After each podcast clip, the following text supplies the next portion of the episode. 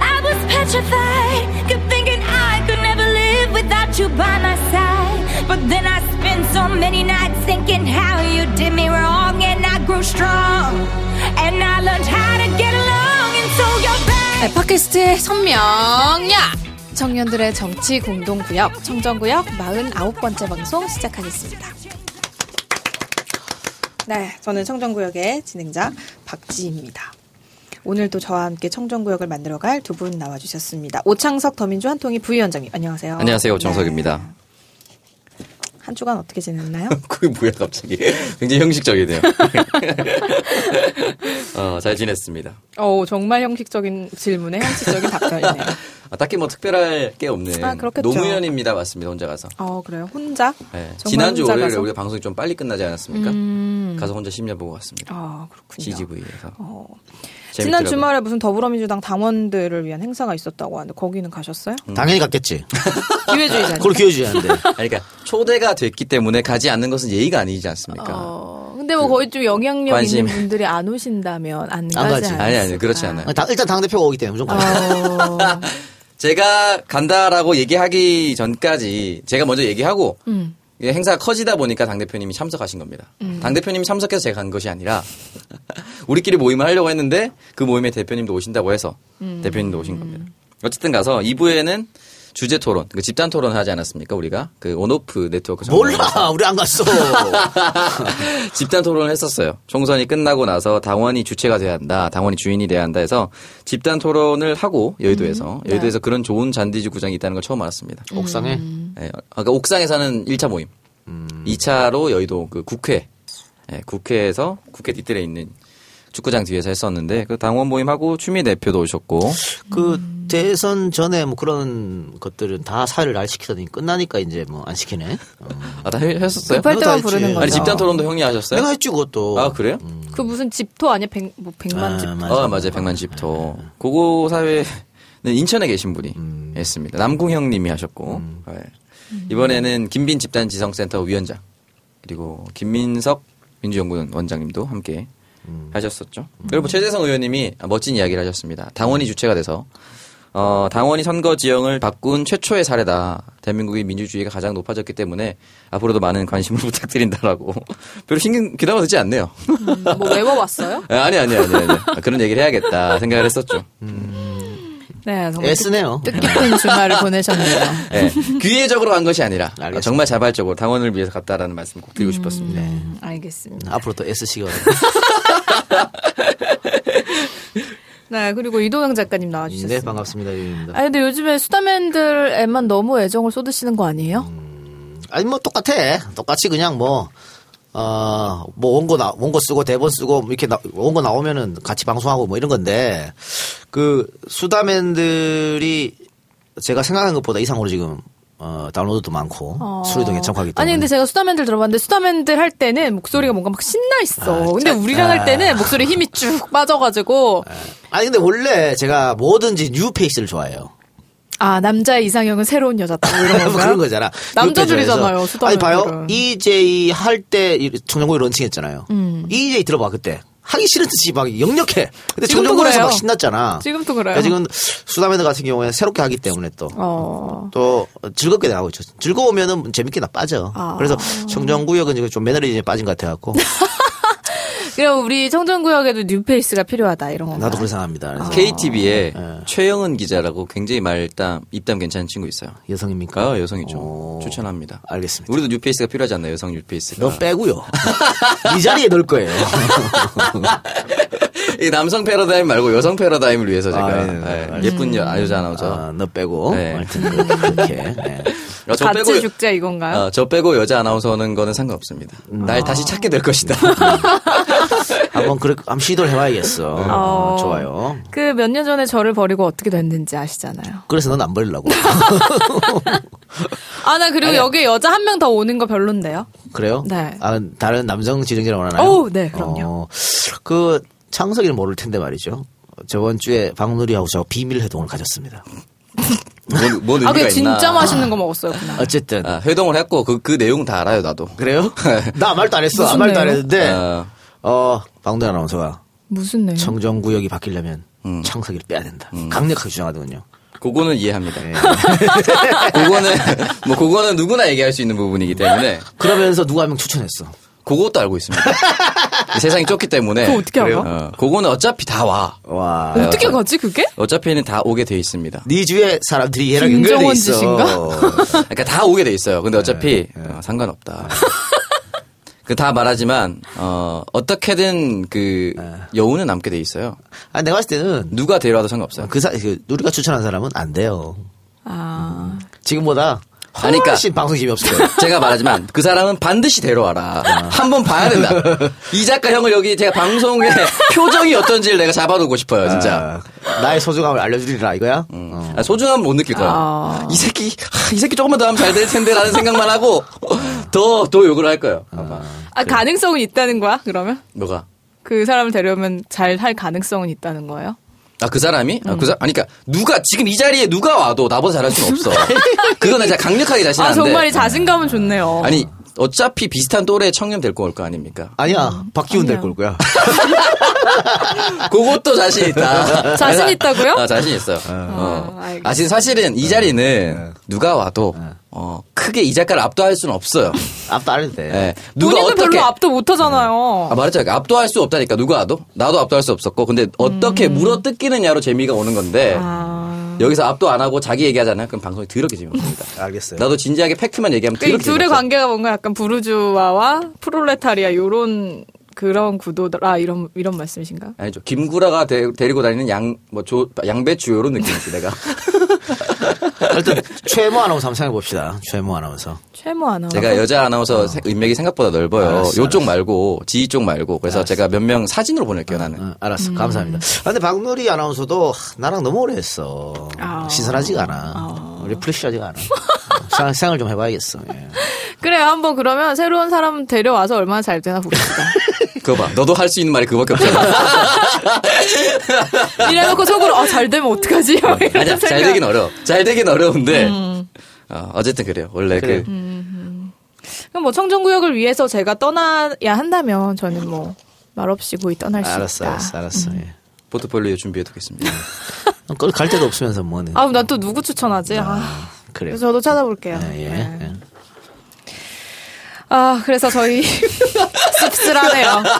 정말 제가 마음을 쏟았던 방송인데 이렇게 저를 헌신작 버리듯이 할 수 있다라는 네, 거. 아니, 그러니까 말씀드렸잖아. 누가 와도 음. 그 난자리, 빈자리는 티가 난다고. 본인이 네. 빠지면 또 본인의 엄청난 공백이 느껴집니다. 다시 돌아오게 돼 있는 음. 대신. 더 큰 사람이 와서 채운다 이런 건가요? 그렇겠죠. 아니, 본인은 보진 여자 어, 여자 아나운서계 중에 입담이 가장 제일 센 사람이에요. 아, 어. 그래서 다른 데 가서 그 입담으로 먹고 살아라. 그렇죠. 독립할 때가 됐다. 나는 질, 늘 종속 변수가 되겠습니다, 형님의. 아, 알겠어요. 네. 네. 그래서 저희 지난 방송에서 문자와 관련해서 청취자들께서 다양한 의견을 남겨주셨습니다. 어, 근데 저희 진행자들과 좀 다른 생각도 보내주시고, 뭐, 이런저런 의견이 많았는데, 방송과 뭐 다른 의견을 표현을 해주시는 건 저희는 언제나 대환영이고요. 방송 주제에 대해서는 어떤 의견이든 많이 올려주시고, 또 토론을 해주시면 저희가 굉장히 감사하게 여기고, 또 방송에서 한 번 더 다뤄볼 수 있는 주제는 저희가 또 다루면서 더 좋은 방법을 찾아가면 좋을 것 같습니다. 자, 그리고 저희가 이제 지난주에 광고 이야기를 하면서 세금 신고 관련 음. 얘기 했잖아요. 근데, 어, 현업에 계시는 청취자께서 메일로 저희에게 의견을 보내주셨습니다. 이 세무사의 역량에 따라서 세금이 달라진다라는 말은 청취자들이 오해를 할 수 있다라는 의견을 주셨는데, 어, 좀 구체적으로 어떻게 아니, 보내주셨는지. 오해할 수 있다는 말은 네.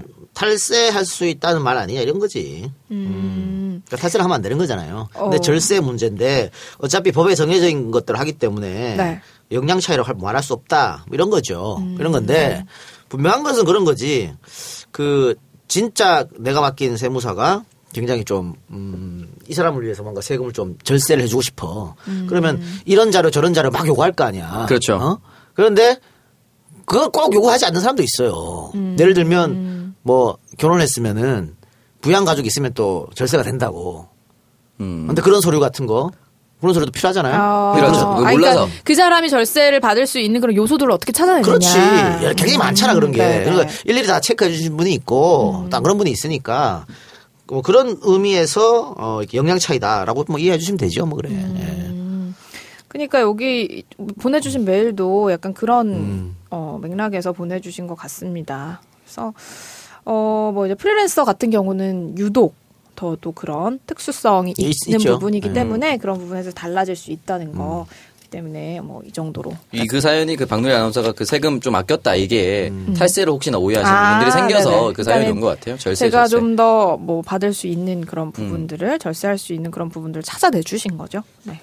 그래서 다시 한번 감사한다는 말씀을 드리면서 지난 방송 청취자 후객을 그러니까 사람들이 절세하는 방법을 또 모르는 분들도 많아요. 음, 맞아요. 그러니까 예를 들어 세무사에서 뭐뭐 자료 주세요 하잖아. 네네. 근데 말안 했, 안 했는데 줄 것도 있는 거 있거든. 음. 나 같은 경우에도 예를 들면 뭐 어디 기부한 거 있잖아. 그거 다 돌려왔는데 그나맨 처음에 나한테 서로 달라는 그런 거 없었어. 음. 그건 내가 나중에 어 나 기부한 거 있는데 해가지고 그거 이제 어, 쓱 이렇게 나는 평소에 기부하고 있다는 걸 또 알려주지. 살리기 위해서. 어. 묻지도 않았는데 갑자기 그러니까, 나와가지고 아, 그런 부분도 있고. 진짜 어 굉장히 자연스럽게 어, 야, 정치 자금 real. 이번에 뭐 예를 들어서 뭐 10만 원까지만 했다 그러면 그것도 다 돌려받았잖아요. 네. 그것도 나 까먹고 있었어. 그런데 혹시 정치 자금 있는 거 있어요라고 세무사 문의하면 아 있네요 하고 또 그것도 서로 줄 수 있는 거죠. 저 정치 자금 10만 원 후원하는 것도 있어요? 나 네. 있지. 오, 누구한테? 손 의원은 솔직히 솔직히 10만 원 아니고요. 그거보다 더큰 정도로 했죠. 오. 개인적인 선호에 따라서 아니 그 300만한테 다 주니? 그런 거 안 하실 줄 알았어요. 왜?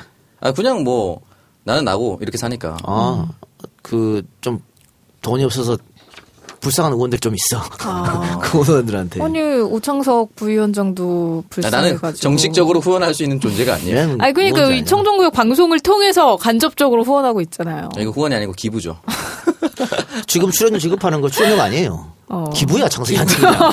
항상 그 월세 내는데 큰 보탬이 되고 그니까요. 있어요. 네. 네. 파이팅 하시고요. 네. 네. 지난 방송 청취자 후기 글 만나보겠습니다. 음, 뿡뿡이님께서 보내주신 의견 좀 읽어주시죠. 네. 빵구 빵구 대장. 뿡뿡이 네. 예, 마음 따뜻하고 정말 우리 이 작가님의 컨셉인 건 알겠지만 우리 오하나님에게 필요 이상으로 갈고 못난이 취급하는 거 듣기 속상할 때가 많아요. 흑 이뻐해 주시고 아껴 주시고 챙겨 주신 거 다 압니다만 좀 자제해 주대요라고. 뽕뽕이님 잘 모르시는 건데요. 음, 제가 갈구는 거는 진짜 창석이 잘못에 반밖에 안 갈고요. 장석이 많이 잘못이라기보다는 참고 계신 거죠. 많이 참고 네. 있는 거야.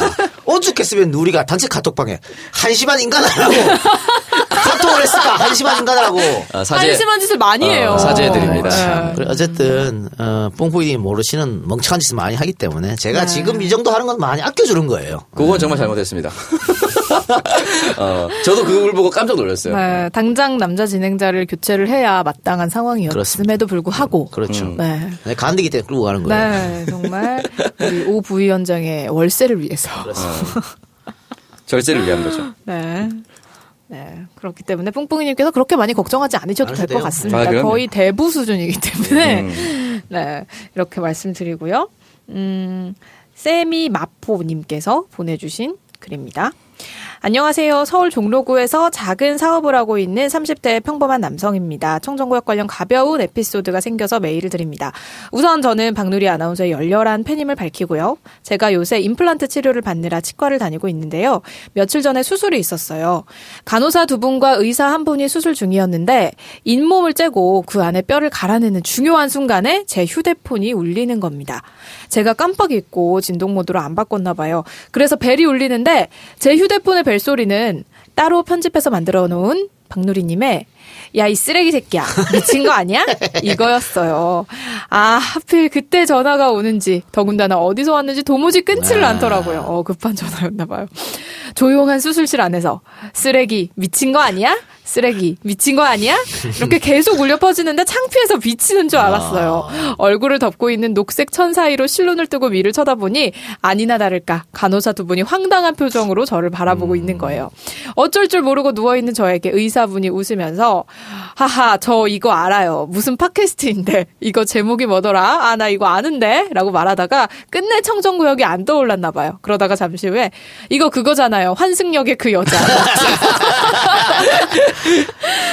네, 저는 맞다는 표시로 왼팔을 살짝 들어줬어요. 야, 이거 웃기네. 예. 이것도 웃기게 치과에 가면은 입을 못 어. 내니까 왼팔 뒤를 맞으면은 아프면 뭐 스스로 계산을 하면서 슬쩍 주위를 둘러보니 저를 바라보는 간호사분들의 눈빛이 평소랑 달랐어요. 간호사분들은 청정구역을 안 듣나 봐요.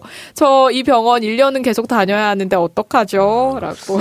아니, 보통 그 치과 가면 클래식을 틀어주더라고. 어, 좀 뭐랄까. 그냥 유행가 틀어주는 데도 있고. 근데 앞으로 청정구역을 틀어주세요.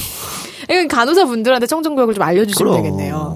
근데 야, 요거 좋다. 환승역의 그 여자. 우리 코너 하나 새로 만들까? 환승역의 그 여자. 어, 환승역의 그 여자. 매주 연애 얘기를 하세요. 그렇지, 매주. 어, 그러면 환승의 뭐 그 여자. 매일 할 수도 있죠. 그러니까. 연애와 연예 얘기를 환승역의 그 어. 여자라는 코너로 하세요. 좋네. 괜찮네요. 환승역의 여자. 그래서 그 연애 못하는 loser 같은 친구가 있잖아요. 음, 네, 그렇죠. 그 친구도 안 불러오고. 어, 괜찮다. 늘 정말 쓰레기 같은 애들 만난다면 걔안 불러와. 정말 어떻게 그런 쓰레기 같은 애들만 주워 만나는지 어, 모르겠어요. 그러니까. 그래 네가 가르쳐줘. 음, 그래서 환승역의 그 여자 제가 한번 코너로 검토를 해보겠습니다. 하여튼 뭐 사연 감사하고. 네. 아뭐 나름 재밌었겠네. 야이 야이 쓰레기 새끼야. 미친 거 아니야? 계속 계속. 다 저한테. 한 얘기 아닙니까 이거. 네, 그렇죠. 수술실에서 우리 오 부위원장을 열심히 찾았네요. 좋아요. 네, 이어서 다음 의견 이 작가님께서 소개를 해주시죠. 클로이 아빠님께서 에, 대한민국이 이 세상에서 가장 잘 살고 행복한 나라가 되기를 간절히 기원하면서 매주 화요일마다 청정구역 듣고 있습니다. 비록 현재는 불공정하고 불평등한 점이 많이 있지만 그것을 개선해 나가기 위해서 끊임없이 고민하는 사람들이 많다는 것을 청정구역을 비롯한 다른 팟빵을 들으면서 실감하고 있습니다. 우리나라에 지혜롭고 현명한 사람들이 많다는 것을 팟빵을 들으면서 깜짝깜짝 깨달을 때가 있습니다. 그래서 멀지 않아 어, 살기 좋고 행복한 나라가 되리라 확신합니다. 영국에서 생활한 지 15년 되었습니다. 이야. 언젠가부터 한국산 자동차가 눈에 띄고 가전제품 파는 가게도 한국산 텔레비전이 앞자리에 진열되어 있고 한국산 핸드폰을 많은 사람들이 들고 다닙니다. 자원도 많지 않은 나라에서 짧은 기간 동안 눈부신 과학기술을 발전시켰습니다. 이제는 정의롭고 평등한 세상을 만들기 위해 부단히 노력하는 사람들이 많기 때문에 머지않아 외국인들이 한국으로 민주주의를 배우러 온 날이 올 것이라고 조심스레 예언해봅니다. 외국 생활 하면서 세계 각국 사람들을 만나보았는데 우리나라 사람들에게 뭔가 특별함이 느껴집니다. 대한민국 파이팅 이렇게. 음, 아, 외국에서 한 15년 살다 보면 더더욱 또 한국이 그리워지고. 네, 애국자가 된다고 하더라고요. 그럼요. 예. 그러니까 노무현 대통령 말처럼 자동차도 잘 만들고 텔레비도 잘 만들고 핸드폰도 잘 잘 만들고. 만드는데 이게 다 잘하는데 음. 전자권은 왜안 된단 말이야. 그런 거지. 그러네요. 그리고 이제 뭐 외국인들이 한국으로 민주주의를 배우러 오는 날이 많을 올 것이다. 라는 말. 글쎄 그거 아. 정말 이렇게 되면 너무 좋을 것 같아서. 좋을 것 같지만 네. 글쎄요. 당분간은 안, 아닐 것 같고요. 이게 정치 권력과 어, 시민의 성숙도가 조금 괴리가 있는 것 같아요. 음. 시민의 수준이 오히려 훨씬 더 높지 않나라는 생각이 들어요. 네. 야, 시민의 수준과 정치 권력 수준이 같지 뭘 그래. 지금 그 정치 권력 뭐 어디 고소쳐서 땄어? 저 시민들이 뽑아준 거죠. 뭐. 그래서 이번에 좀 많이 올라갔죠. 지금 지금 많이 높아졌지 않습니까? 네. 그러니까 어, 묻지마 투표하는 게 좀 많이 사라졌으면 좋겠네요. 네. 그래서 이번 주 선물 세 분 중에 어떤 분 보내드릴까요? 클로이 아빠님은 일단 탈락 영국에 계시고. 있으니까. 그 치과. 우리, 네, 세미 마포님. 네, 세미 마포님께서. 음, 세미 마포님께서는 어, 받고 싶은 책과 또 배송 주소를 저희 이메일로 보내주시면 되겠습니다. 그 정치알바 골뱅이 지메일닷컴입니다. 받아서 본인이 읽고 치과 1년 다니는데 있잖아요. 그 치과에 비치를 해두세요. 그러면 간호사 선생님들한테 어. 선물해드리면 되겠네요. 기증, 어 좋네요. 그렇네요. 왜냐면 치과 가면 다 잡지 보라라고 이렇게 있거든. 아, 맞아. 거기 사이에 끼워놓으면 돼요. 어. 네. 일단 우리 간호 선생님들께서 이상한 사람이라고 생각을 하셨을 테니까 먼저 좀 선물을 음. 예. 해주시면 어떨까 싶습니다. 예. 네, 이번 주에도 청정구역 공식 후원 계좌와 팟빵 에피소드 후원, 그리고 페이팔 통해서 많은 분들이 방송 후원을 해주셨습니다. 어, 지난주 청정구역 공식 후원 계좌를 통해서는요, 총 64분이 후원을 해주셨고요, 팟빵을 통해서도 어, 33분이 후원에 참여를 해주셨습니다. 모두 모두 감사드리고요, 공식 후원 계좌 후원자부터 소개를 해드릴게요. 태어나 사랑해, 이케아 가구 구매 조립 스키린, 네이버에서 스키린 검색, 3단 화환 6만원, 0505-288-2222. 전국 탁송 대리운전 1877-7272. 여수 메밀빛 메밀빛 초계국수 막국수. 대전 노건 간장게장. CCTV는 다음에 보인 시스템 010-2867-5455. 종합소득세를 줄여요. 굿바이 텍스 010-2296-9626. 신축 빌라 하자 보수 전문 기업 조성 종합건설 네이버의 조성 종합건설 아이스크림 크림 써보셨나요? 어, 저 이거 써봤어요. 아이스크림 크림. body 크림으로 저는 썼는데 아, 그래요? body? 어, 네, body로 썼는데. 전 얼굴에 발랐어요. 아, 그래요? 근데 얼굴에 발라도 괜찮을 것 같은 게, 그게 유분이 부족한 데는 유분을 보충을 해주고, 뭔가 그 수분이 또 부족한 데는 수분을 채워주는 그런 느낌이 들었어요. 그래서 제가 굉장히 예민한데도, 어, 되게 좋더라고. 아이스크림 크림. 근데 단어를 body 예민 이런 거 쓰니까 조금 좀 좋네요. 수분이 부족하다도 물이 많이 없다라고 얘기를 하는 거 아닙니까? 쓰레기 새끼. 아, 정말. 요즘 물이 부족해요? 아니요, 전 늘 많아요. 고여 있는 물은 언제나 썩게 마련이다라는 명언이 떠오르네요, 갑자기. 아, 알겠습니다. 그러면 사대강 열심히 예, 문제지. 흘려 보내시길 바랍니다. 네. 네. 강태영 강혜인 아빠, 관악 유정 신경 정신과, 부산 서면 주점 덕분에 중고차 직거래, 네이버에서 에마의 품격. 네, 꽃보다 동영, 허거 소스는 애끼면 덩. 네이버에서 애끼면 덩, 애끼면 DUNG를 검색해 주세요. 4차 혁명, 포차 혁명은 포차천국 대구 동천점. 근데 잠깐만 이거 호거 소스는 애끼면 덩이 있잖아. 네. 애끼면 덩이 아끼면 똥 된다 그 말이야? 네, 맞아요. 그런 것 같은데요. 그래서 애끼면 덩, D-U-N-G. 근데 이걸 검색하라고? 네, 애끼면 덩을? 네이버에 애끼면 D-U-N-G. 이게 면 이름이에요? 허거 소스라는데. 그 집에서 허거 만들어 놓- 먹을 때 여기서 파는 소스를 먹으면 맛있다는 거 아니에요? 근데 아끼면 똥을 왜 검색하라 그래? 말이 안 되잖아. 아니, 그러니까 이걸 아끼지 말아라. 돈 주고 사서 아끼지 말고 허거 말도 빨리빨리 먹어라. 그걸 왜 검색창에 넣어놨냐고 말이 안 되지. 아니, 애끼면 덩이라고 검색을 하면은 허거 소스가 나오는 거겠죠. 그래서 이거 아끼면은 똥 되니까 빨리빨리 알았어. 먹어라. 알았어, 알았어. 그런 뜻 아니에요? 알았어, 알았어. 다, 다음으로 넘어가. 예, 네, 예. 있죠. 애끼면 덩. 그건 창석이 검색하고 있으니까. 어, 있네. 아끼면 똥이랑 페이스북 페이지가 있어요. 어. 아, 여기가 진짜 그 약간 외국에서도 유명한 그런 허거 소스 이런 걸 파는 그런 수입 식품 뭐 판매 음, 어, 이런 그래요? 같네요. 네, 네. 어, 사무실 회사 PC방 컴퓨터 청소는 컴크린 365에게 화재 보험 문의는 오팀장 오창석인가요? 오팀장 019-290-6392 변치 않는 아, 번호 019 유지하기 힘든데. 어, 그런데. 오, 오팀장님 대단하십니다. 010인데 오타 친 거 아닌가? 근데 아니 근데 이게 앞에도 세 자리예요. 어, 0 1 중간에도- 290에 어, 6392. 어우 대단하십니다. 용인 한화 리조트 맛집 감꼬로리로 오세요. 에드리안 탕갈로마 리조트 직원 안동 최나희 최윤서 엄마 기회주의자 오창석 부위원장 평양으로 가. 이건 뭡니까? 아마 한 통이니까 아, 제가 가야죠. 뭐 평화통일에 도움이 된다면 가겠습니다. 상도덕을 중시하는 하계동 아빠곰 반찬, 송우희 진상훈, 은경수호 사랑해, 해외여행은 투어이브, 괌사이판도 투어이브, 그리고 페이팔 통해서는 구정무님, 이상훈님, 정윤님께서 후원을 해주셨습니다. 모두 모두 정말 감사합니다. 자, 에피소드 후원자 만나볼까요? 네, 말씀드리겠습니다. 훈7407 최욱의 풋고추, 산격동 레드닷 칵테일바, 경부안동 휴대폰 멀티샵 뭉이 0509, 철물장수 검색해 보이소, 아산 배방 환희유통, 육구짱, 아빠 딸 한울 한율 사랑해 구소동 명물아구찜 빤스가 누리끼리 해 프로코레즈 하회마을 민박지산고택 아이짱은 신호자키 아이 찹캡샵 쬐 홈쬐 팝숨짓회 명 부산 영도의 백진안마원 영종도 파라다이스 시티 솔 0112 오창석 오빠 나 이불. 가죽하는 라페집을 곡광고 할팍처 플레이 김포 비타민 이트니스 괴산 모든 전집 안동 피터팬 세스트 H 상어당 수원 영화동 차이나 하지훈 민호 아빠 이반의 밀키스 감사합니다. 오, 이번에 밀키스님이 이번에 마지막을 장식해 주셨네요. 뭐야, 이반의 밀키스님이에요? 어, 저분이네. 아 진짜요? 어, 진짜요? 감사, 오. 멀쩡하게 생겨가지고. 밀키스를 좋아하실 수도 있죠, 왜. 그러니까. 네, 와주셔서 감사합니다. 그, 네 친구 는 요즘 안 오네? 달에? 어, DRDR, 야, DDRR. 내가 새로운 연애를 해야 돼. 그 이름 다 얘기하면 삐 처리해 주세요.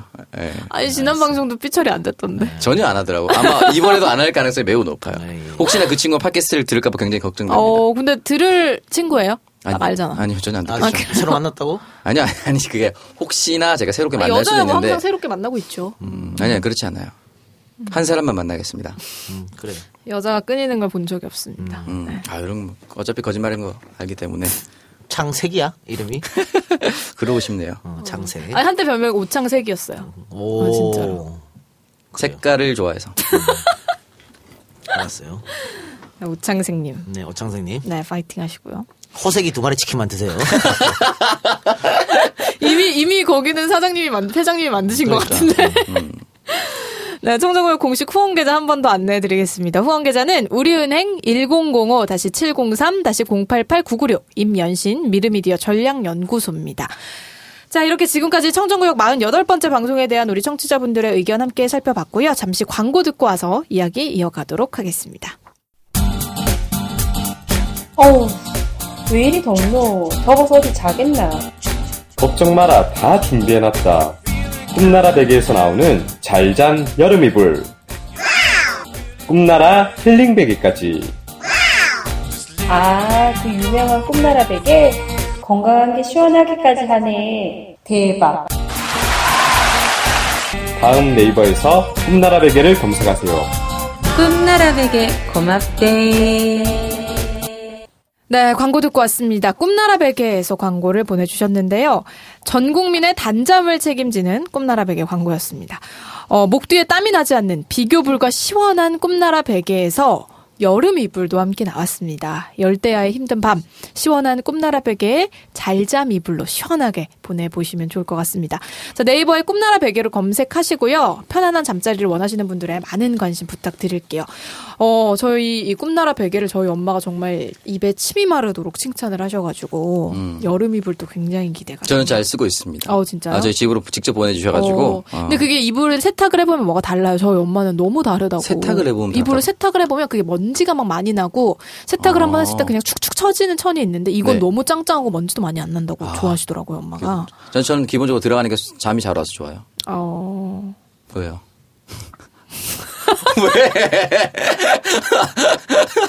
아, 눈빛이 이렇게 썩었지, 뭐래도? 쟤는 뭐래도 눈빛 써. 아니, 써먹지 않았어. 너가 그렇게 해석을 하려고 하는 거야.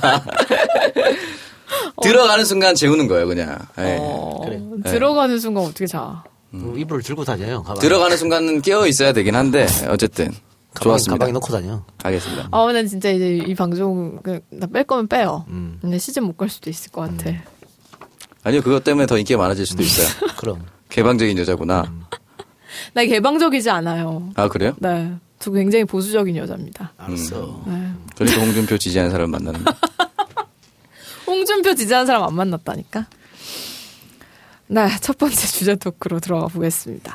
어, 지난주에 이제 국내로 송환됐던 정유라가 구속영장 실질 검사에서 영장이 기각이 됐어요. 그러면서 일단 지금은 자유의 몸이 됐는데, 어, 저는 일단 뭐, 저도 그렇고 다들 그러셨겠지만, 당연히 구속이 되지 않을까라고 생각을 했거든요. 예. 근데 왜 이게 기각이 된 거예요? 한99% 구속영장 나올 거라고 네. 모든 사람들이 예측했죠. 법조인들도 마찬가지고. 근데 좀 이상해, 이거. 덴마크 에서 이제 우리 당국이랑 협의를 해가지고 범죄인 인도. 인도를 한 거잖아. 네. 네. 이런 경우 잘 없어. 음. 외국에서 범죄인을 인도에 왔는데 구속영장이 발부가 안 된 거는 음. 거의 없어요. 그러니까 아마 이 최초 사례일 수도 있어. 어. 그래요? 그러니까 외국에서도 아 우리가 이제 빨리 이- 이러 이러 이러한 범죄가 있으니까 빨리 보내달라 그랬고 그 그쪽에서도 그래 맞아 얘는 이러 이러한 범죄가 있기 때문에 한국으로 가야 돼 라고 음. 했는데 영장을 안 쳐? 발부를 안 해? 이상하잖아. 거기다가 영 이제 영장을 발부하는 요건이 몇 가지 있잖아요. 뭐 주거지가 뭐 불안하다는 거죠. 저 저. 도주의 우려가 높다든지. 그렇죠. 도주나 증거인멸인데 증거인멸 같은 경우에는 아니 지금 강판사가 증거인멸 우려가 없다 그랬는데 아니 독일에 있으면서 덴마크에 있으면서 계속해서 증거인멸을 한 거예요. 그렇죠. 시간 벌면서. 본인이 했던 엄마가 했던 계속 한 거야. 그리고 도주 우려 당연히 계속 도망 다니면서 덴마크에서 한국 안 올라오고 그- 계속 그랬잖아. 그렇죠. 그런데 이게 주소지가 확실하다. 왜냐하면 진, 진 엄마 집으로 이제 들어가는 거니까. 네. 그러면서 도주 우려가 없다고 한건좀 이해가 안 가는 그런 조사입니다. 다만 이, 이 강 부장 판사를 어 인격적으로 막 비난하고 이- 이런 게 좀 있더라고. 그건 좀 그래. 왜냐하면 아니 이 사람이 박근혜 구속시킨 사람이야. 어, 맞아요.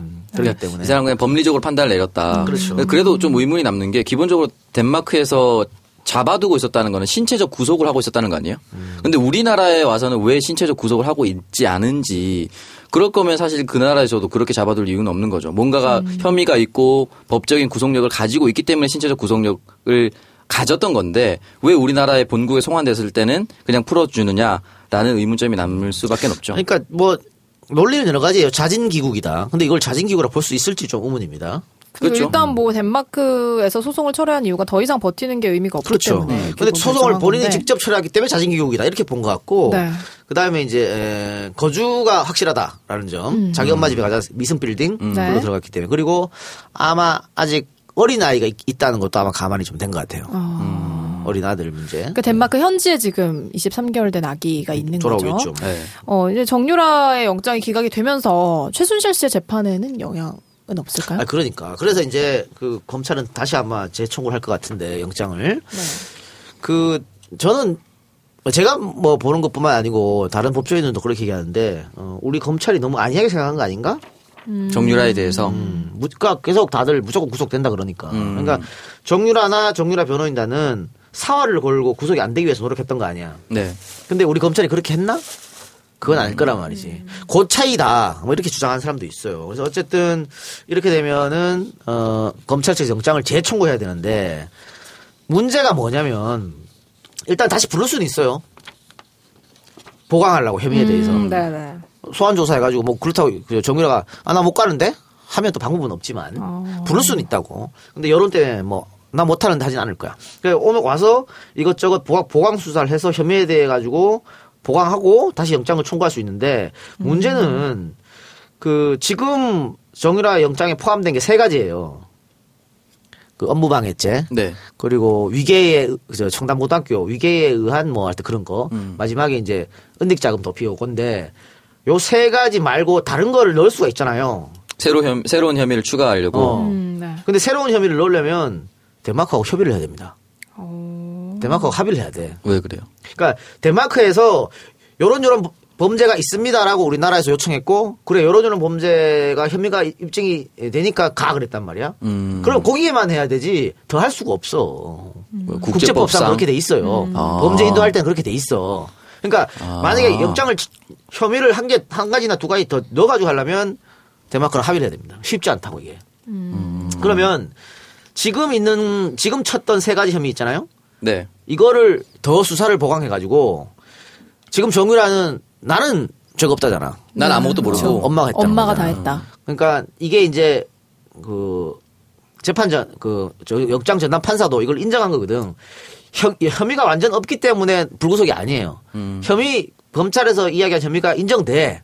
그런데 구속할 만큼은 안 돼. 이거거든. 그러니까 검찰이 아니야 구속할 만큼 돼. 그러니까 엄마하고 짰어. 이걸 입증해야 돼요. 그래서 영장을 재청구해야지만 다시 이제 어, 영장이 발부될 확률이 높아지는 거지. 그러니까 검찰도 지금 재- 재청구 검토한다고 말은 했지만 머리 빠개질 겁니다 지금. 이거를 지금 찾기가 굉장히 힘든 상황이라는 거잖아요. 어, 그렇죠. 어, 그렇기 때문에 일단 뭐 기존 영장의 범죄 사실이 업무 방해 그리고 위계에 의한 공무 집행 방해 이런 혐의였는데 뭐 범죄 수익 은닉 규제법 위반 외국환 거래법 위반, 뇌물수수 이런 새로운 혐의를 추가를 해서 영장을 좀 재청구하겠다라고 밝힌 상황이거든요. 근데 그거 하- 새로운 점 추가하려면 덴마크를 합의를 해야 된다니까. 그러니까요. 검찰 혼자 할 수가 없어요. 이게 좀 가능할지 지켜봐야 할것 그러니까 같은데. 우리 검찰 같은 경우에는 어 일단은 그 세 가지 혐의 가지고 충분히 영장이 발부될 거라 봤고 그러면 신병을 확보한 다음에 조사를 하려고 했단 말이야. 네. 그- 그래서 그러면서 특히 주목 부분 삼성과 연결고리. 정유라가 독일에 있었고 삼성으로 직접 말을 받았고 그럼 뭐 엄마하고 뭐 삼성하고 왔다 갔다 한 거 어디서 주워 들었을 게 있을 거 아니야. 그런 걸 파헤친다는 생각이었거든. 근데 지금 나오면서 그게 이제 안 되니까 재판에도 영향을 미칠 확률이 굉장히 높은 거죠. 근데 검찰로서는 굉장히 잡아두고 싶을 거예요. 근데 정유라 같은 경우에는 왜 그러냐면 정유라가 어 입국하면서 들어올 때 기자 질문에 막 대답했잖아. 네. 지상은 안 들어. 그게 막 대답한 거예요? 막 대답한 거죠. 그 철저하게 짜여진 뭐 대본이다 이렇게 얘기도 나오는데요. 철저하게 짜여진 것은 네. 딱 보면 알아. 예를 들면 그, 야, 뭐 돈도 실력이야. 요런 부분. 어. 요런 부분 자기가 딱 대답하잖아요. 자기가 어렸을 때 저저저고. 음. 요런 거라든가 뭐 박 대통령하고 최순실 관계 모른다 이런 거. 음. 요런 건 다 코치 받았지. 그런데 뭐 메달 어쩌고 저쩌고 이런 거는 코치를 안 받은 거란 말이야. 그러니까 아주 쉽- 쉽게 막 했잖아. 아 그러네. 뭐 자기는 전공이 뭔지도 모르고. 그렇지. 뭐. 대학을 어. 가고 싶었던 적도 없고. 근데 구속 영장이 발부되지 않고 나왔잖아요. 나오고 다시 이제 기자들 인터뷰했잖아. 네. 그때 맨 처음에 뭐라 그랬어? 뭐라냐면 뭐 심려를 끼쳐드린 국민 여러분께 죄송함 이렇게 했어. 음. 원래 입국할 때 그 말 해야 되거든. 그런데 나올 때 그 말 했단 말이야. 그리고 다른 다른 질문은 대답을 대답을 잘 안 했어. 이건 뭐냐면 코, 코치 받은 거지 변호인이. 야 나가면 어 기자도 있을 건데 요 말도 해라. 요렇게 말하고 다른 얘기 하지 마라. 어?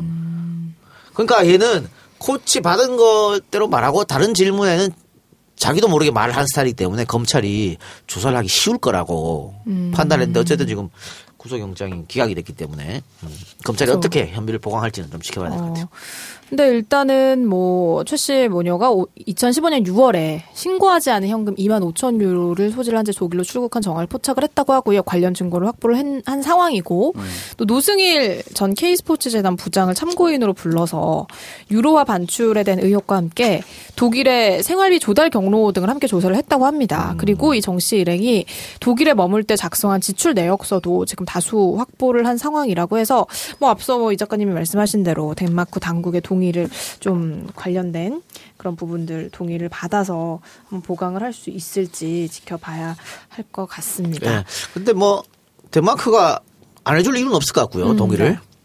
그러면 시간상 문제죠. 빨라도 한 2주 걸린다 그러니까. 예. 네. 그리고 이제 앞서 노승일 씨 얘기를 잠깐 했는데 오늘 박근혜 최순실 재판에 노승일 씨가 증인으로 출석을 했습니다. 근데 최순실 씨는 구치소에서 넘어져서 다쳤다라는 어. 이유로 재판에 불출석을 했는데 사실 노승일 씨의 증언에 대해서 좀 부담을 느껴서 안 나온 게 아닐까 싶거든요. 그게 제일 크죠. 그러니까 노승일 부장이 이것저것 막 다 그동안 재판에서 막 증인으로 나와서 다 털어놨잖아요. 네. 다 들었죠. 본인도 잡아가라고 얘기하면서 뭐 최순실하고 또 최순실 변호사하고 설전도 벌였어요. 재판정에서. 근데 그거는 지재판이고 네. 저에게는 박근혜가 나와 있잖아요. 네. 그러니까 박근혜가 나와 있고 최순실이 나와 있는데 노승일이 나와가지고 무슨 말을 할지 몰라 노승일이. 예를 들면 어, 어 최순실이 1인자고 박근혜가 2인자다 뭐 이런 것들. 어? 아니면은 최순실이 뭐 지가 아직 공주인 줄 알아? 뭐 이렇게, 이렇게 했다는 말. 음. 이런 것들 만약에 노승일이 박근혜가 듣고 있는 앞에서 막 쏟아내봐. 최순실이 굉장히 부담되겠죠 옆에 앉아가지고.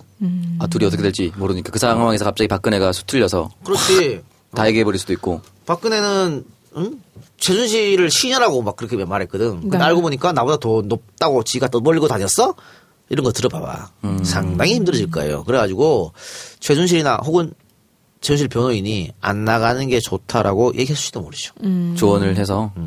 근데 이런 식으로 해서 뭐 몸이 안 좋고 하면 안 나간다고 상관없는 거예요? 다음에 또 나와야죠. 다음에 또 나올 때도 노승일 씨또 나올 수도 있어요? 그러니까 그게 복잡해지니까. 음. 그러니까 차라리 안 나가는 건데 사실 안 나가 안 나왔잖아요 최순실이가. 네. 그러면 노승일 부장이 안 나온 상태에서 했던 말을 그냥 이거를 뭐 증언으로 삼기가 좀 어렵거든. 음. 반대쪽 신문도 해야 되니까. 네. 지금 뭐 재판에서 모르겠습니다. 이경재 변호사가 반대 신문 했는지 모르겠는데 어쨌든 뭐 그래서 조금 delay 될 수 있다는 문제가 있는 거죠.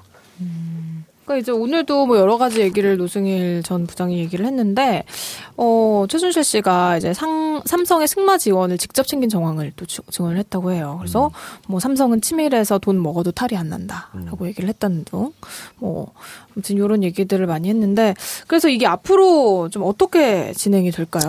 그러니까 근데 노승일 부장이 오늘 여러 가지 증언했는데 네. 음, 다 그 전언이야. 누가 이런 말 했는 걸 내가 들었다 그랬거든. 이거는 아, 직접적으로 뭐 했다고 하더라, 예, 이런. 증거가 되기가 좀 어려울 것 같이 보이는데. 음, 증거가 없기 때문에 딱. 음, 근데 이제 최순실로부터 직접 들은 말 이런 네. 건 증거가 되겠죠. 그리고 오늘 노승일 부장이 무슨 이렇게 서류 봉투를 들고 왔어. 네. 그래서 갑자기 메모. 그렇죠 꺼냈거든. 최순실의 자필 메모를 꺼내 들었는데 당연히 저쪽 변호사들은 그게 뭐야 이러면서 이렇게 했어. 음. 원래 증거로 삼으려면요. 사전 재 그렇죠 사전에 증거 신청해야죠. 예 해야 돼요. 근데 지금 갑자기 꺼내 들어가지고 그거 안 된다 안 된다 이랬거든. 그러니까 음. 재판장이 그럼 일단은 이거 갖고 와봐라. 그 나중에 이제 채택 여부를 결정하자 이랬단 말이야. 음. 그래서 그 안에 어떤 내용인지 모르겠는데 그 안에 뭐 최순실이가 자필로 뭐 삼성 어쩌고 저쩌고 이런 게 있었다면 이것도 엄청난 반전의 카드가 되는 거죠. 그렇죠. 지켜봐야 됩니다. 네. 그래서 일단 뭐 이런 부분을 모두 최순실이 주도했다 그동안의 그 혐의들을 입증할 수 있는 핵심적인 증거가 될 것이다라고 해서 어, 많은 지금 기대를 모으고 있는 그런 상황입니다. 자 그리고 이제 특검의 입으로 활동했던 이규철 특검보가 이번에 변호사로서 신동주 롯데 회장을 음. 변호를 하게 됐다고 합니다. 어 물론 일단 뭐 이게 특검에 기소된 사건을 변호하는 건 아니지만 특검 수사 당시에 이제 수사 정보를 어느 정도 다 아는 사람이잖아요. 근데 이런 다른 사건을 또 변호를 하는 게 문제가 되지 않느냐라는 얘기도 있어요. 어, 안 맞는 게 제일 좋죠. 이런 거 같은 경우. 되게 아쉽더라고요. 그러니까 누가 봐도 그러니까 그게 아무리 아니다라고 하더라도 국민의 눈높이 상으로는 등치시켜서 보잖아요. 롯데를 잡아들여서 정부의 커넥션을 타, 차, 파자 어, 파헤치고 있던 사람이 갑자기 롯데 편으로 간다 그러면 내가 알고 있던 이 특검팀의 정보를 롯데한테 흘려주는 건가?라는 생각도 할 수도 있는 거고 아무리 지금 걸려 있는 롯데가 신동빈이라고 하고 이규철이 맡은 사람이 지금 신동주 라고 하더라도 형이지, 형. 예. 예. 그래하더라도 뭔가 국민의 눈높이에서 봤을 땐 굉장히 아쉽고 댓글에는 양분되어 있죠. 아니 뭐 먹고 살고 그 내용도 아, 뭐 아니면? 못 먹고 사나? 라고 얘기하고 어떤 사람은 돈이 역시 최고다. 라고 얘기하는 사람들도 있고 막 그래요. 급전이 필요하신. 급전이 필요하진 않을 거야. 급전이 필요한 사람이 그렇게 패션쇼를 하면서 패션쇼라고 하는 건좀 그렇지만 아. 옷을 그렇게 근데 깔끔하게. 이게 뭐 변호사법이나 이런 부분에 아, 상관이 없는데. 어. 그래서 그 특검팀에서 나올 때 변호사 활동을 하기 위해서 어. 특검팀에서 나온 거예요. 네. 변호사 활동을 하기 위해서는. 음. 예전에 특검팀 제일 먼저 나왔잖아요. 예. 아니 봐요. 이런 거 이런 게 있어요. 지금 그 검찰에서 돈봉투 파문 조사하고 있잖아요. 네. 그런데 거기서 어 돈봉투 파문에서 술자리에서 돈을 이렇게 주고받고 이렇게 했으면 검찰하고 이제 법무부 팀하고. 근데 검찰에서 돈 받은 사람 중에 제일 그 끝발이 있는 간부가 누구냐면 이제 서울중앙지검 1차장이에요. 근데 지금 검찰에서 따로 지금 어, 들여다보고 있는데 그거 말고 시민들이 고발했다고 이 사건 문제 있다고. 그래서 이, 이 지금 검찰에 수사 중인데 경찰에도 수사 중이고. 근데 이게 그 중앙지검 1차장한테 갔어 사건이. 그럼 사건을 배당하잖아요. 1차장, 2차장, 3차장 배당해 주는데 원래는 그 자기 밑으로 주는 게 맞아. 내려주는 게 맞아. 그런데 생각해 보세요. 자기 자기가 지금 문제가 있다, 있다고 이름에 고발장에 이름이 올라갔어. 근데 내 밑에 사람한테 야 이거 수사해봐. 이게 말이 돼? 아, 법으로는 문제 없어. 배당을 그렇게 하는 거. 근데 그 그러면 예를 들어서 나하고 창석이 검사야. 어? 그런데 야 창석아 나한테 고발장이 날아왔는데 이거 네가 수사해봐. 하고 던져줘. 그럼 얘가 날 제대로 수사하겠니? 안 되겠죠. 못하지? 이 짓을 지금 했단 말이야. 법으로는 문제가 없다니까. 그런데 국민적 감정상 이게 말이 안 되는 거잖아. 이거는 똑같은 거예요. 내가 봤을 땐 이규철 특검 뭐예요. 이거는 뭐 다른 사건 없어? 왜 하필 그 사건을 맡았을까? 아쉬운 사실. 굉장히 국민들의 환호를 받으면서 또 특검에서 활약을 했던 분이기 때문에 네. 이번 선택에 좀 아쉬움이 더 남는 것 같습니다. 네. 근데 뭐 일단은 지켜봐야겠죠. 자 그리고 이어서 다음 주제 토크로 바로 넘어가 보겠습니다. 자, 문재인 정부의 인사에 대한 얘기를 좀 해보려고 하는데요. 지난주 금요일에 이제 김상조 공정거래위원장 후보자의 인사청문회가 열렸습니다. 어, 이 청문회 지켜보신 많은 분들이 각종 의혹에 대해서는 해명이 굉장히 잘 됐다라는 평가를 해주셨는데 야당의 생각은 좀 그렇지가 않은 것 같습니다. 일단 뭐 자유한국당 같은 경우에는 절대 부적격이다라고 하면서 심각한 정치적, 법적, 도덕적 문제로 인한 불공정 거래 종합 세트라는 비판을 던졌습니다. 그렇게 원래 정의를 해놓고 네. 청문회에 들어간 거야. 박지원 원내대표는 좀 환영한다라고 얘기한 것 같은데. 근데 청문회에서 다 틀렸잖아. 오히려 야당 애들이. 그렇죠. 그래 놓고는 그거 그냥 그 스탠스 그대로 유지하는 거예요. 지금 사실은 여러분 뭐 종편을 봐서 알겠지만 보수 패널이라고 하는 사람조차도 야당 이번에 김상조 청문회 진짜 못했다고 다 얘기해. 다 틀렸어. 기본적으로 김상조 그 내정자가 와서 버벅거리거나 대답을 못하는 거나 이런 것들이 나오면은 보수가 물고 뜯을 게 생길 거예요. 근데 그런 게 없어요. 오히려 지금 짤이 어떤 게 있냐면 강연을 하는 갑자기 김상조 내정자. 명언, 어. 청문회 와서 명언을 쏟아내는 김상조 후보자. 이런 게 쏟아내, 쏟아지고 있으니까 당연히 욕 먹을 수밖에 없는 거죠. 근데 일단 자유당 그리고 바른정당까지도 지금 부적격을 주장을 하고 있고요. 뭐 국민의당 같은 경우에는 오락가락 하고 있긴 그래, 하지만. 박지원 원내대표 네. 좋다고 했잖아요. 근데 이제 인사청문 보고서의 결과에 상관없이 자유당 같은 경우에는 어 만약에 청와대가 임명을 강행한다면 그거를 좀 빌미 삼아서 국회 보이콧 등을 외치면서 좀 대여 투쟁에 열을 올리지 않을까 싶어요. 근데 자, 여러분 뭐 김상조 청문회 다 봤겠지만 네. 진짜 야당 정치인들 수준이 너무 떨어져요. 음. 복덕밥 복덕밥을 왜 지나갔어? 이따 거 참고 진짜 아, 짜증나게 진짜 말이죠. 어? 어, 무슨 뭐 담배 피다 학교에 불낸 거 아니에요? 뭐 자기인데 거 음. 화재 현장이 그 김상조 내정자가 돈을 냈다고 해서 네가 불낸 거 아니냐. 아 그러니까 이런 게 어디 있어 세상에.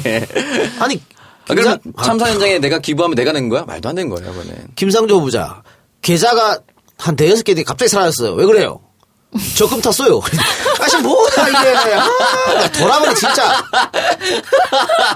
아, 적금 만기돼도라도. 통장을 유지해야 되는 거예요? 아 그러니까 아 그런 것도 있어요. 뭐 대답할 이거 대답할까 하니까 대답하지 마세요. 아, 이거. 그게 뭐야 그러면은? 그거 왜 물어본 거야? 카드를 뭐 하루에 뭐 3만 8천 원인가 쓰는 거뭐 음. 그게 말이 돼요? 제가 대답할까요? 하지 마세요. 됐어요.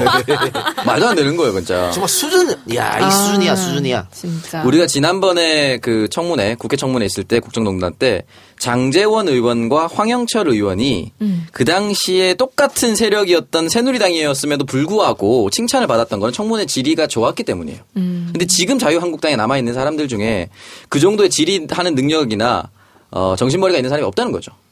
아무도 그냥 하, 이렇게 얘기하면 안 되지만 그냥 깃발만 꽂으면 당선되는 그런 지역에 나갔던 사람들이라서 그런진 몰라도 약간 경쟁력이 없어. 어, 경쟁력이 없어요. 경제력만 있는 거예요. 아, 사실은 김상조 후보자 언론에서 제기되는 각종 의혹들이 다, 다 격파시켜 버렸어, 청문회장에서. 어, 네. 그래서 문제 없고요. 그냥 대통령이 강행해도 된다고 봐요. 음. 그러니까 일단은 뭐 청와대 같은 경우에는 야당이 반대를 하고 있지만 김상조 후보자를 임명할 네? 것 같죠. 음. 그래서 이제 청와대가 임명을 강행을 하게 되면 이후에 인사청문회 그리고 추경 편성 등에서 보이콧이 좀 예상이 되는 상황인데 사실 이거는 좀 마냥 무시할 수도 없을 것 같아요. 그러니까 일단은, 뭐, 글쎄 모르겠습니다. 김상조 후보자 같은 경우에 뭐, 국민의당에서 오케이 하면 또 생각이 예, 바뀔 수가 있으니까. 네, 네, 네. 어. 그런데, 만약 국민의당에서도 반대해서 그냥 대통령이 밀어붙였다 하면 더 날뛰겠죠. 음. 더 날뛰면서 강경화는 꼭 잡겠다 뭐 이렇게 나오겠지 뭐 뻔한 거 아니야? 그러니까 이유가 없어. 누구를 떨어뜨려야 되는데 이 사람이 다 격패하니까 그러면 딴 사람 조져야겠다 이런 거 아니에요. 근데 사실 생각해 보면 강경화 후보자도 어, 낙마의 사유는 저는 없다고 봅니다. 우리 예전에 윤진숙 생각해 보세요. 그렇죠. 네.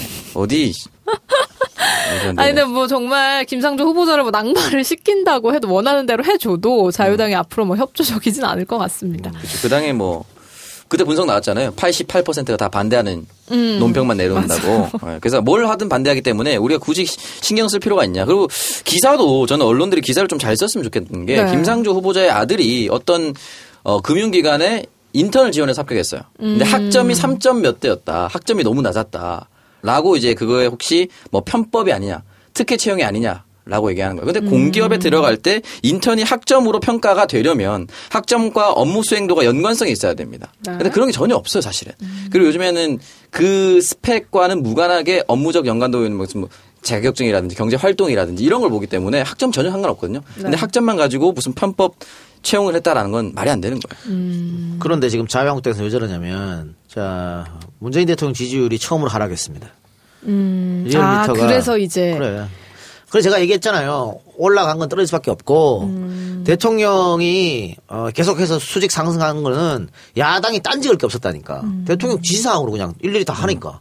그런데 이런 식으로 야당이 협조를 받아야 될 것을 협조를 안 해주면 시끄러워지면 우리 국민들은 일단 싫어한다니까. 그렇죠. 어, 뭔가 잘못이니까 야당이 저런 거 아니야 이렇게. 그래서 어 81.6%였던 게 84.1% 올랐다가 5월 5주차 리얼미터 집계입니다. 78.1로 뚝 떨어집니다. 6%가 빠졌어요.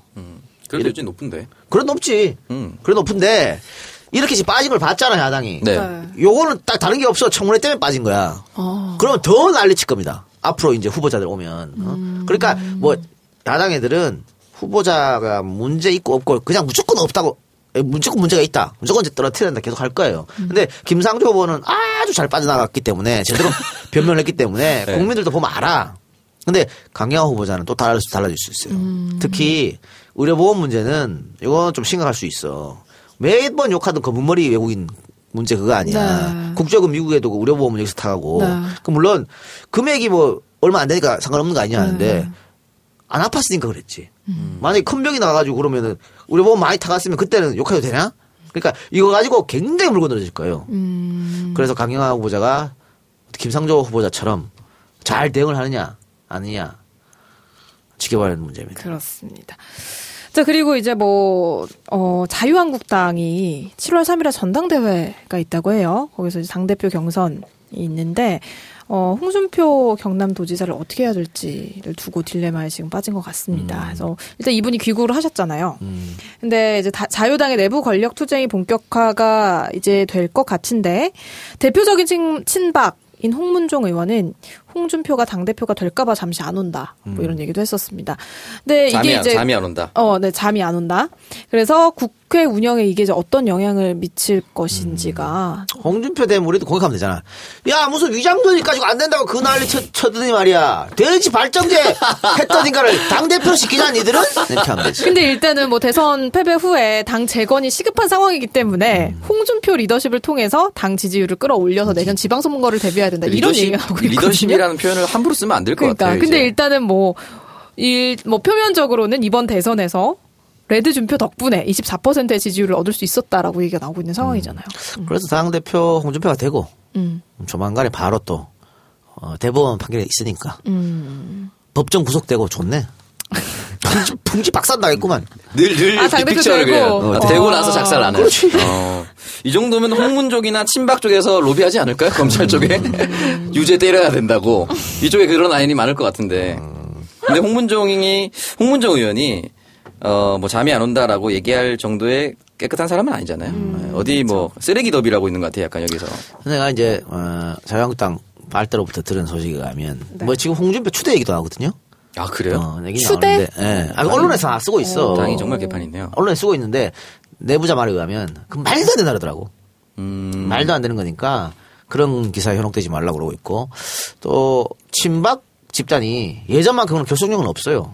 박 대통령 저렇게 되고 뭐 이렇게 나와서 그러나 그래도 어 조당 저 사람들이 왜 바른정당 할 때 안 뛰쳐나갔는데 어? 친박 기득권 잡으려고 그런 거거든. 쉽게 홍준표한테 모든 걸 맡기진 않을 것이다. 또 이번에 당 대표가 왜 중요하냐면요.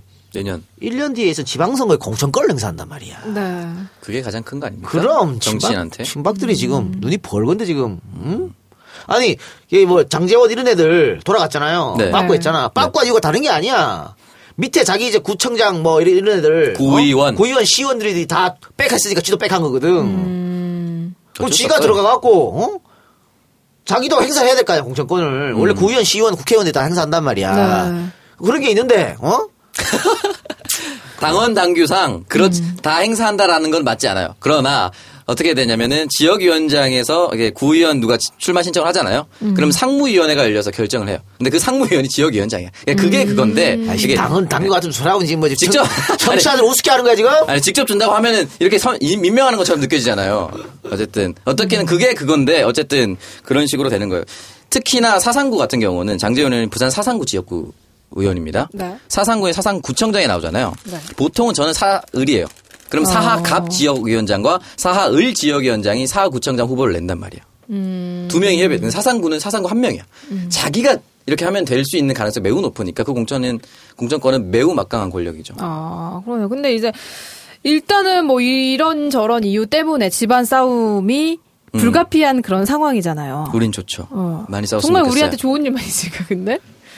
국회가 다 잘 돌아갈 수 있을까라는 생각도 들고. 그러니까 홍준표가 돼도 시끄러울 거야. 거기는. 그니까요. 음. 일단은 뭐 홍준표 레드준표님께서 한국에 돌아오셨기 때문에 미국에 체류하면서 또 이제 신보수주의 이념을 중심으로 당을 새롭게 하고 새로운 국민운동으로 승화시킬 수 있도록 배전의 노력을 다할 것이다 라고 밝히신 만큼 기대를 해보도록 하겠습니다. 걔들은 늘 그랬어요. 어. 차떼기 하고 나서 뉴라이터 저, 저, 뭐 똑같이 뭐 뉴라이터 뭐 달라? 신보수 같은 소리 하고 있네. 네, 그리고 이제 지난주에 임명된 서훈 국정원장은 임명식 자리에서 국정원의 국내 정치 개입 금지를 천명할 만큼 굉장히 속도를 내고 있는 그런 모습입니다.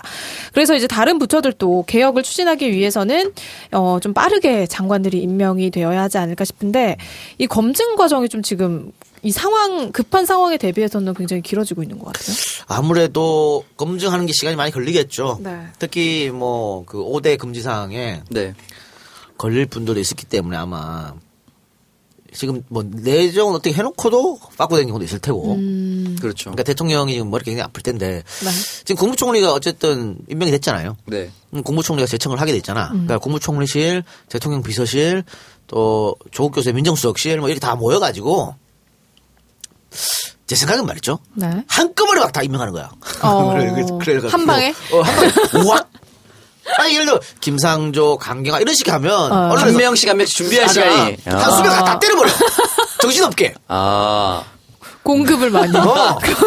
누구 조져야 되지? 이런 느낌으로. 그렇지. 하루에 수백 명 보는 거랑 하루에 한 명 보는 거 다르거든요. 다르죠. 네. 거기 집중돼 있는 거랑. 음. 어, 그러니까 오창석 위장전임 났는데 박누리 음주운전 나고 그러니까 여기 여기 기사 쓰러 갔다 갔다 실러 갔다 상대 또 터집 또 갔다 막 성동격서. 이렇게 막 그런 정보적 판단을 누가 해야 되지 않을까요?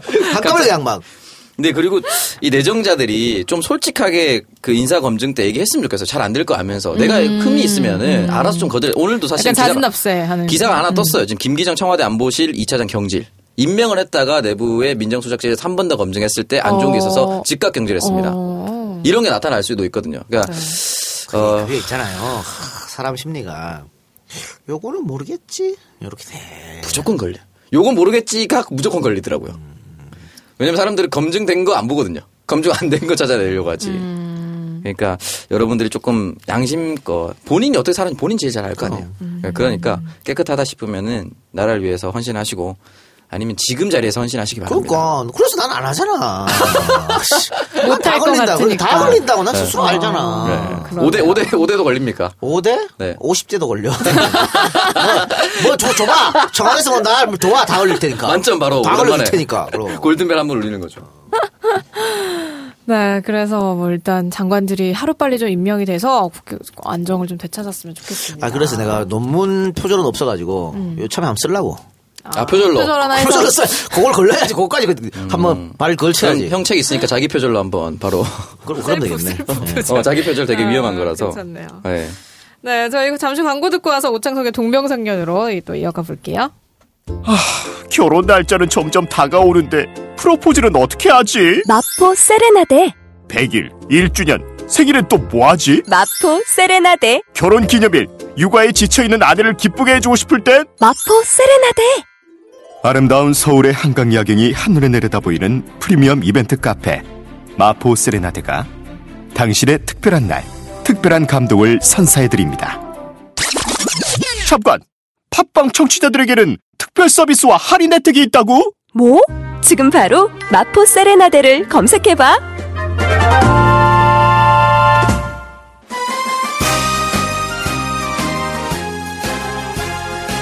안녕하십니까?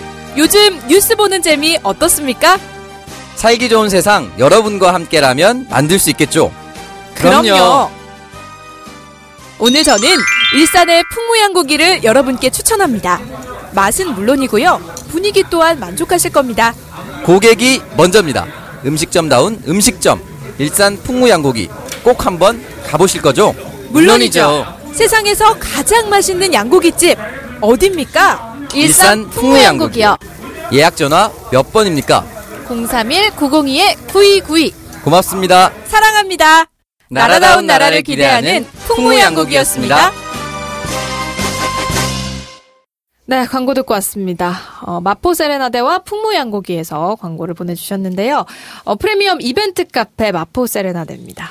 결혼을 앞두고 프로포즈로 고민 중이신 분들, 100일, 1주년, 결혼 기념일, 각종 기념일들, 좀 멋진 추억 만들고 싶으신 분들 계시면 서울에 한강 야경이 한눈에 내려다 보이는 프리미엄 이벤트 카페 마포 세레나데에서 사랑하는 사람에게 평소에 전하지 못했던 마음을 표현해 보시길 바랍니다.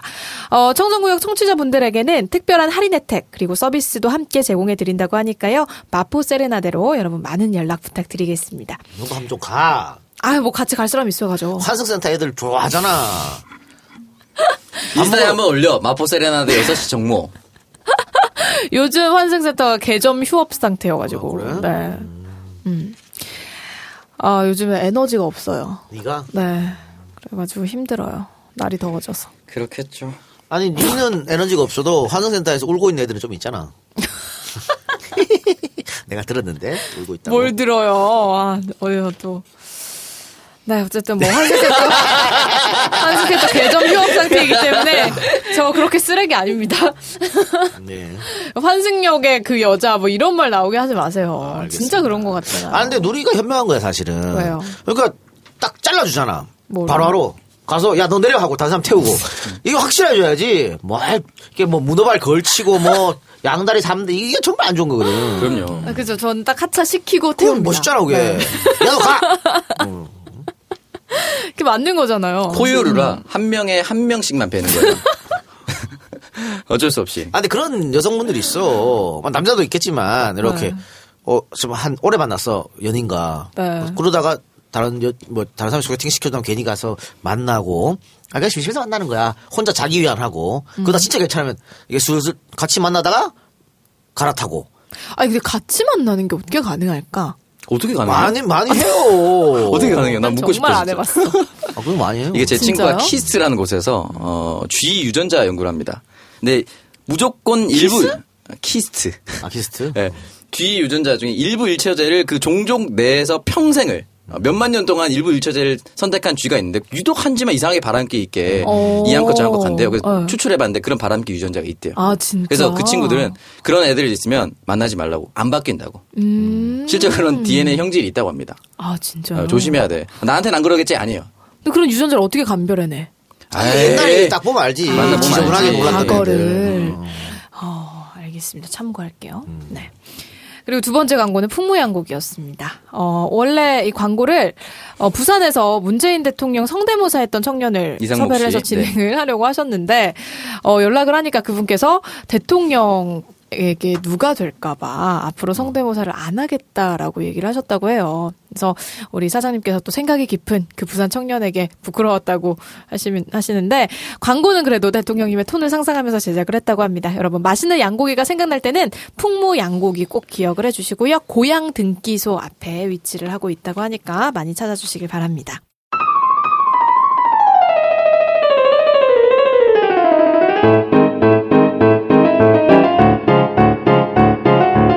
오창석의 동병상련 코너 시작하도록 할게요. 네, 오늘 오동상 어떤 사연이 도착했나요? 오늘은 사연이 도착한 건 아니고요. 어, 제가 사연 대신에 좀 다루고 싶은 주제가 있어서 가져와 봤습니다. 어, 사연 이제 하나도 안 오나 보네요.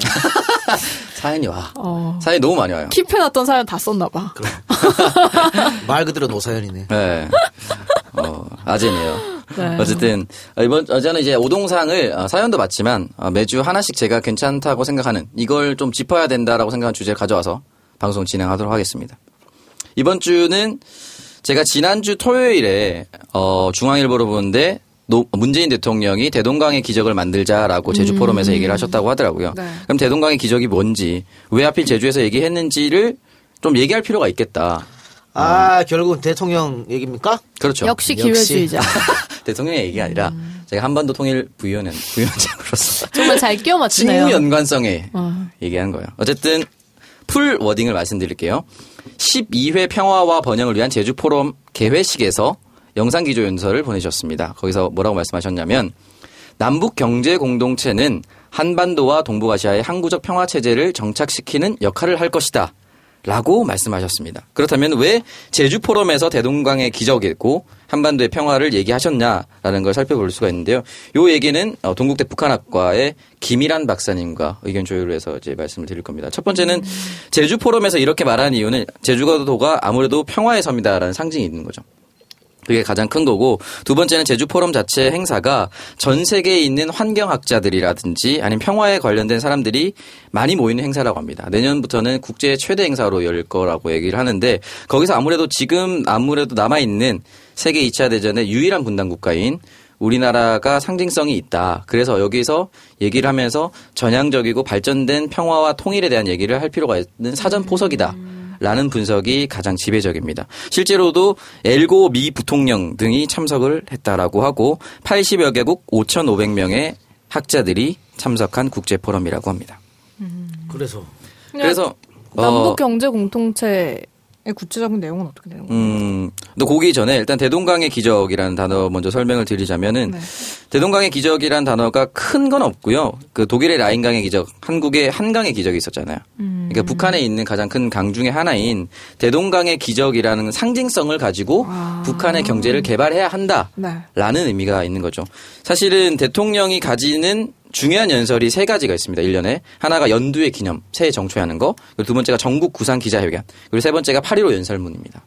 곧 8.15도 다가오고 또 그 전에 아주 중요한 평화의 의미에서 6.15 공동선언 기념행사가 있어요.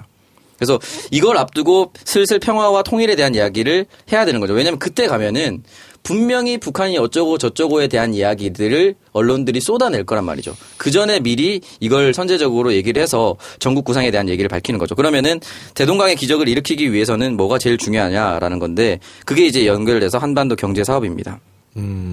사실 한반도 경제 사업이 지금은 모든 게 멈춰져 있어요. 왜냐면은 지난 2016년 북한 핵실험을 하면서 유엔 대북 제재결이 2270호가 발의됩니다. 이게 전 세계 66개국 66개국이 참석을 했고 만장일치로 통과됐어요. 대북 제재를 한다.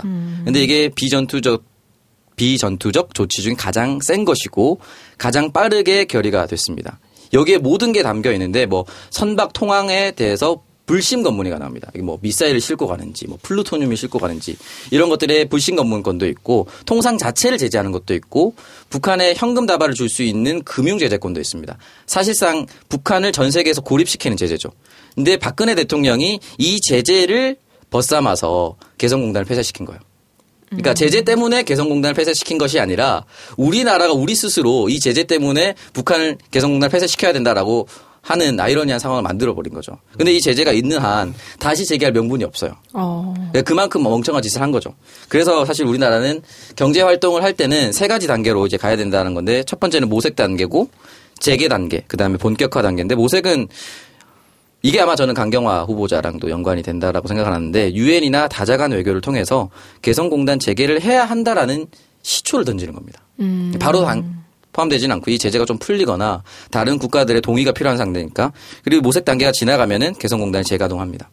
그리고 개성공단을 재가동에 그치는 게 아니고 지금 있던 개성공단은 우리가 원래 제안했었던 3단계 중에 1단계밖에 되지 않기 때문에 1단계 사업 재개와 함께 3단계까지 넘어간다라는 확인 서명 조인식이 필요한 거고 그리고 아직도 해결되지 않았었던 삼통 문제가 남아 있다고 하는데 이 삼통은 통행에 대한 자유, 그다음에 통신과 통관에 대한 문제, 그리고 마지막 본격화는 흔히 말하는 어, TKR과 TSR과 TS, TCR이 있는데 이게 시베리아 횡단절초입니다. 그러니까 지금 같은 경우는 북한 동해 쪽이나 우리나라 동해 쪽에서 물류를 싣고 유럽 쪽으로 가려면은 무조건 배를 타고 가야 된다.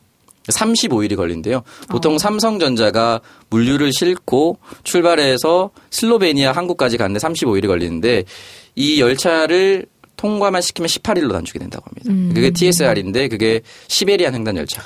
강의 잘 들었고요. 네. 18일이고 뭐건 나발이고 대동강인 기지국 간에 네. 스타트를 해야 될 거 아니야. 근데 어, 보수 세력이 엄청 반발할 테고 음. 더 나아가서 미국에서 반발하고 그럼 어떻게 스타트를 하나요? 근데 기본적으로 김일아 박사님이랑 제가 얘기했던 것 중에 김일아 박사가 누군데요? 어, 동국대 북한학 과 교수님이고 우리나라에 있는 이 혼자 아는 사람 얘기하면 못해요. 이분은 우리나라에 있는 북한 경제에 대한 전문가 10인 중에 한 명이라고 합니다. 저랑 같이 한 통이 소속이고 어, 요 프로젝트 이름을 신한반도 어, 경제 사업이라고 경제 지도 사업이라고 하는데 시초는 남남 갈등을 푸는 게 먼저가 아닌가라는 얘기를 하셨어요. 아, 남남 갈등을 풀기 위해서는 일단은 보수 세력들이 싫어하거나 또는 청년들도 싫어하는 것 중에 무슨 연방제 이런 단어. 지금도 6.15 공동선언에서는 남한이 생각하는 연합 단계와 북한이 생각하는 연방 단계의 최저점을 맞춘다 이렇게 돼 있어요. 그래서 처음으로 조인할 때는 북한과 완전히 동일한 생각을 하는 구상을 만드는 게 첫 번째다.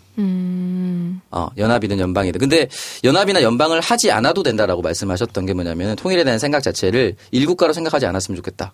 아니요, 그건 너무 많이 간 것 같고. 네. 그 예를 들어 개성공단을 다시 시작한다는가 금강산강단을 재개했을 때 네. 쏟아지는 반발을 어떻게 무마시킬 것인가. 일단 기본적으로는 개성공단에 관해서는 경제적 효과로 설명을 해야 된다라고 말씀하셨는데 지금 우리나라 2016년에 국방비 지출액이 42조 7천억입니다. 근데 만약 개성공단이 재개됐을 때 10년간 나타날 수 있는 어, 생산가치, 부가가치 비용이 1223조라고 해요. 10년간. 만약에 10년이면 1, 년이면 100조잖아요. 그러니까 군사력이 42조 지출이 되는데 부가가치가 1년에 100조씩 나오면 흔히 말하는 통일 비용이 분담 비용보다 훨씬 더 이득이 많다라는 게 설명이 된다. 그러니까 우리는 무조건 경제적으로 접근을 먼저 해야 된다라는 것이 이 구상의 핵심인 거죠. 전쟁 위험만 사라져도 문 대통령 얘기하는 대동강 기적은 꼽힐 수가 있겠죠. 그리고 진짜 유라시아 철도 연결은 마지막으로 정말 꿈꾸는 거니까 반드시 이루어져야 되는 거고 이거는 사실 박근혜도 주장한 거야. 유라시아 철도. 통일 대박 뭐 이런 거 하면서 했던 게 그런 거 내용이죠. 그래가지고 푸틴 만나가지고 소련 대통령 푸틴 만나가지고 소련이 뭡니까? 몇 년도에 살고 USSR 거예요? 어, 소련 만나가지고 얘기한 거잖아. 네. 그러니까 푸틴이 알겠는데 어떻게 하냐고 하니까 박근혜가 뒤를 돌아봤다는 거 아니야. 주- 준비된 듯 질문이 아니어서. 오히려 오창석 부위원장이 훨씬 더 잘. 대답하겠네요. 어, 이 내용으로 어디 종편 나가서 한번 설명 한번 해요. 안 불러줘 정필에서. 종편에 나가면은 짜증 날까봐 불러주세요. 될 겁니다. 안 불러줘 안 불러줘. 아, 네. 야 가서 있잖아. 네. 어, 어디 가세요? 이왕 나- 종편에 많이 불러주면 어. 이왕 나가는 거 이런 식으로 하면은 다시 안 불러줘. 재미없어서? 아니 뭐 재미도 그렇고 뭔가 핀트가 약간 안 맞는 것 같기도 하고 음. 어떤 액션을 크게 못 줬잖아. 그럼 어떤 액션을? 여기라도 안 써보라고. 여기라도 안 써보라고. 종편에서 욕 한 번 하고 평생 매장 나가는 거예요. 어, 그래도 각인은 제대로 되겠네요, 그렇게 하면. 뭘 각인이 제대로 돼.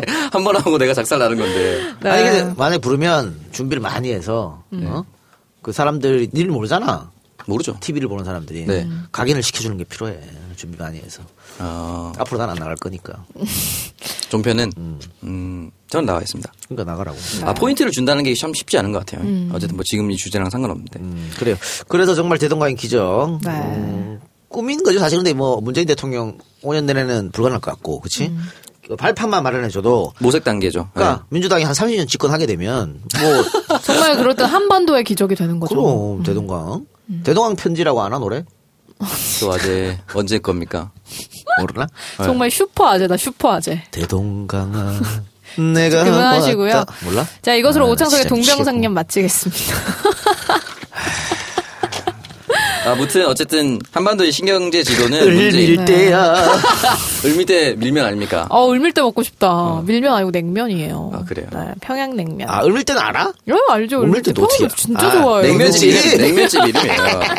그렇구나. 어, 봉피양 그런 거. 어. 네. 피양 아, 맛있다고 하네요. 네, 그래서 오창석의 동병상련 이렇게 오늘은 어 한반도의 기적, 대동강의 기적에 음. 대해서 얘기 나눠봤고요. 그 여러분들 사연 많이 보내주세요. 재미가 없네. 네, 정말 아, 여러분의 사연. 얘기하는 게 훨씬 더 네, 재밌네요. 짜증나네요. 포인트를 못 잡아가지고. 이, 이 자료가 얼마나 중요한 자료인데 포인트를 제가 못 살렸네요. 네, 이제 저희 일부 마무리를 하겠습니다. 뭐 두분 일부에서 못한 말씀 있으신가요? 얘기 너무 많이 했어요. 오늘 제일 많이 것 같은데? 네, 그러니까 역대급이네요. 네, 이렇게 팟캐스트의 선명야 청년들의 정치공동구역 청정구역 49번째 방송 1부 보내드렸고요. 저희 내일 2부에서는 더 재밌고 유익한 방송으로 돌아오겠습니다. 기대 많이 해주시고요. 내일 만나요. 고맙습니다. 감사합니다.